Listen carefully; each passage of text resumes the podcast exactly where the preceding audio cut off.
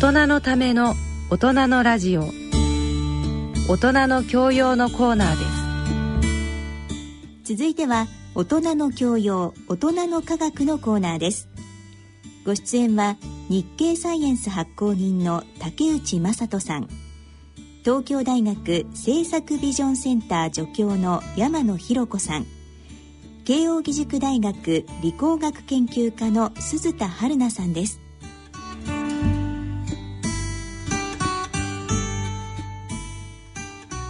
このコーナーでは日経サイエンス発行人の竹内正人さんにご出演いただき科学の話題について解説いただきます。竹内さんよろしくお願いします。よろしくお願いします。さて昨年2015年は科学に関するいろいろな話題を紹介してまいりましたが竹内さんが一番印象に残った記事や出来事はどんなものがありましたか？そうですね、はい、まずまあ3月号でですね、うんえー、取り上げた、まあ、スタップの全貌という、はい、まあ、特集をやったんですけれども、ね。はい、まあ、いろいろ前々からちょっと話題になっていた、まあ、あのある意味事件ですよね。科学の世界で非常に、あの衝撃的な、まあ、事件になったんですけど、まあ、まだちょっとねこうえー、現在もその事実関係というのは、まあ、はっきりしないんですけれども、うん、まああのー、2015年はそこの、まあ、話題から始まって、うん、えー、スタップ細胞の、まあ、論文の不正問題を受けてですね、うん、えー、著者の方が、まあ、あの理化学研究所の方でしたけども、あの処分を受けたということでですねあのかなり衝撃的な、あの科学者の世界ではやはり大きな問題になったとい。うふうにちょっと記憶をしております。はい、それから、まあ、あのー、火山ですよね。はい、まあ、日本はもちろん火山国なんで、えー、火山噴火してもおかしくないんですけれども、まあ、昨年は皆さんも、あのー、ご存知の通りいろんな火山が噴火して、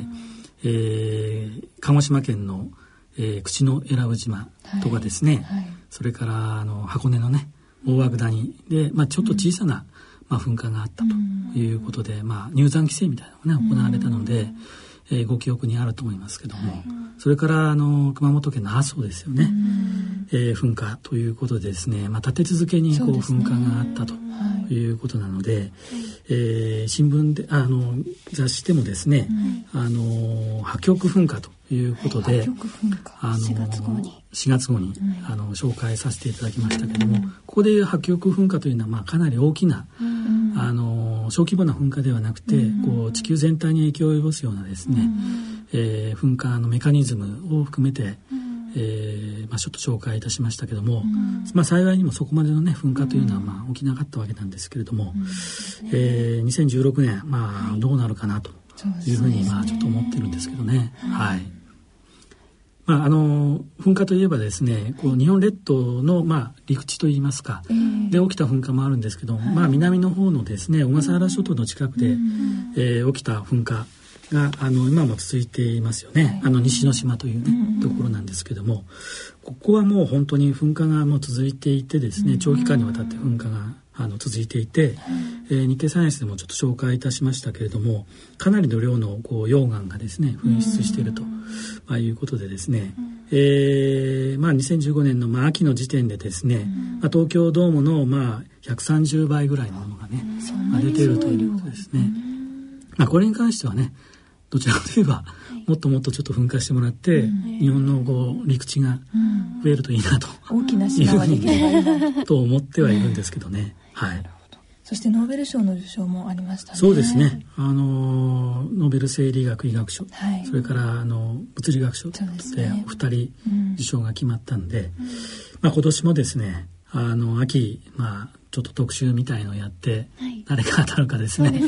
なんかまたちょっとあのやってみたいなというふうに、うん、毎年ね受賞があるとおのずと期待が高まってしまいますね。そうですね。はい。えー、そして、えー、今回は2016年の始まりにあたり今年およびこれからの展望についてお話をいただけますか？はい。えー、そういうことでですね、まあ、2015年、スタップ細胞が話題になったんですけれども、やはりこう再生医療の分野ではですね、やはり山中先生がまあ発見したというか開発した iPS 細胞ですね、これがまああのどこまでこう実際の医学の現場でまあ使われるようになるかということにちょっと着目したいなというふうに思っておりまして、えー、あの目の難病ですね、この目の難病をこう治療する手段としてですね、うん、実際、まあ、あの移植手術行われたわけなんですけれども、はい、まあ、これに引き続いてですね、えー、今年2016年は、うん、あの神経の難病であるパーキンソン病という病気がまああってですね、はい、これもなかなか有効な治療法がまあないんで、うん、えー、なかなかこうあの患者さん苦しんでおられる方非常に多いんですけれども、はいえー、ここの、まあ、治療にですね、はい、iPS 細胞で、えー、使ってですね、うん、えー、神経細胞を再生して、うん、まあ、あの治療できないかなと。いうような研究がですね、今年どうも、まあ、うまくいけばですね、えー、実際のこう医療の現場で使えるようになるんじゃないかと。いうことでまあ期待されていますので、はい、これについても、まああのまあ、なかなかねこう、医療の世界なんで計画通り進むということは、まあ、なかなかないし、まあ、長期間かかる話ではあるんですけども、えー、ちょっと注目したいなというふうに思っております。すねはい、今年の5月に火星が地球に接近するそうですね。あの非常に馴染みのあるあの惑星ですよね。はい、えー、どうもその火星というのはまあ軌道がですね、うん、地球と違ってこう楕円軌道なもんですから、地球から見るとまあ近づく年とですね、うん、まあ離れる年があるんですけれども。2016年はですね、はい、あの非常にちょっと近づくことになってましてですね、はい、えー、非常に明るく、まあ、見えるようになるというふうに言われています。まあ、大体5月からまあ夏にかけて非常に明るくさそり座の近くにですね、まあ、見えるんでさそり座にまあアンタレスっていう赤い星があるんですけども、はい、それと並んでですね、まあ、赤さをこう赤っぽさを競い合うというような風景がですね夜空にまあ見えるんじゃないかないうふうにもちろん観測されるんで。すそうですねぜひ見たいなというふうに思ってます。で火星といえばですね、はい、まあ今言ったようにですね、まあ非常にこうお見るだけではなくてですね、将来やっぱり人類をまあ送り込むまあ場所になると。いうことで、まあ、世界中でこう火星の探査がまあ進んでいて、まあ、特にアメリカはですね、今まあこう宇宙船をまあ開発してるんですけども、まあ、将来はそれを火星に向けて友人の、宇宙船にしたいというふうにまあ今考えて実際研究開発してるもんですからね、えー、まあそこがまあどのぐらい進むかなというのがあの一つ注目点なんですよね。でまあ、あの実際巨額のプロジェクトなもんですから、まあ、なかなかこう計画通り進むかどうかっていうのは、まあ、当時のその政権によっていろいろこう行ったり来たりあのするわけなんですけれども、来年あ2016年はですね、まあ、11月に、あの大統領選挙があってですね、はい、でオバマ大統領はもう任期、うん、あの2期目なもんですから、はい、まあ、再選ということはないもんですからね、誰か新しい大統領が出るということに今なるんですけれども、まあ、その大統領がまあ宇宙政策をどうするのかと。いうようなまあ感じになるのですからね、うん、えー、場合によってはもう火星にやっぱりちゃんとこう人を送り込むということを明確にして、うん、巨額のこう予算をつけてですね、うん、まあ、開発をスタートさせるというか加速させるというか、まあ、そういうことになるかもしれませんし、一方でですね、まあ、この景気のですね、ね、現状を見ると、ね、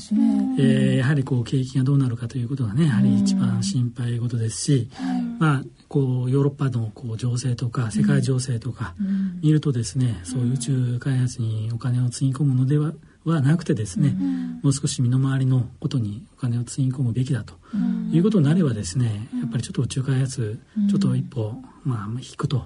いうこともあるので、ひょっとしたらその火星のですね、うん、えー、開発宇宙開発もちょっと滞留するかなという可能性もあるので、まあ、そういう視点でもですね、まあ、誰がこう大統領になるのかなというのはちょっと注目注目はしているんですけどね。ということで、まあ、2016年、まあ、スタートするということなんですけれども、山野さん山鈴田さん、まあ、今年の抱負っていうのがもしあればですね あのお聞かせ願えたらと思いますが。はいえっ、ー、と私からですか？ちょっとですねあの今年はあんまりあの明るくないかもしれないんですけどあの引きこもらないという方法。というのはあの、はい、去年ですね、えー、6月からあの、はい、10年ぶりに研究生活を始めたんですよ。なのであのかなりブランクがあったので、はい、あまり人と会わずにですね黙々と勉強してる時間が多かったんですけど今年はもうちょっといろんな人と、えー、まあ、あの研究に限らず、あのままあ、情報交換をしながら交流していきたいなと思っています。はい。と、私は、えっと、今年の春から社会人に、まあ、なるのでそうですね社会の荒波にちょっと負けないように、うん、はい、頑張っていきたいなと思ってます。はい、大変ですね。はい、はい、竹内さんありがとうございました。えー、それでは次回のこの時間までさようなら。大人の教養大人の科学のコーナーご出演は日経サイエンス発行人の竹内正人さん東京大学政策ビジョンセンター助教の山野博子さん慶應義塾大学理工学研究科の鈴田春奈さんでした。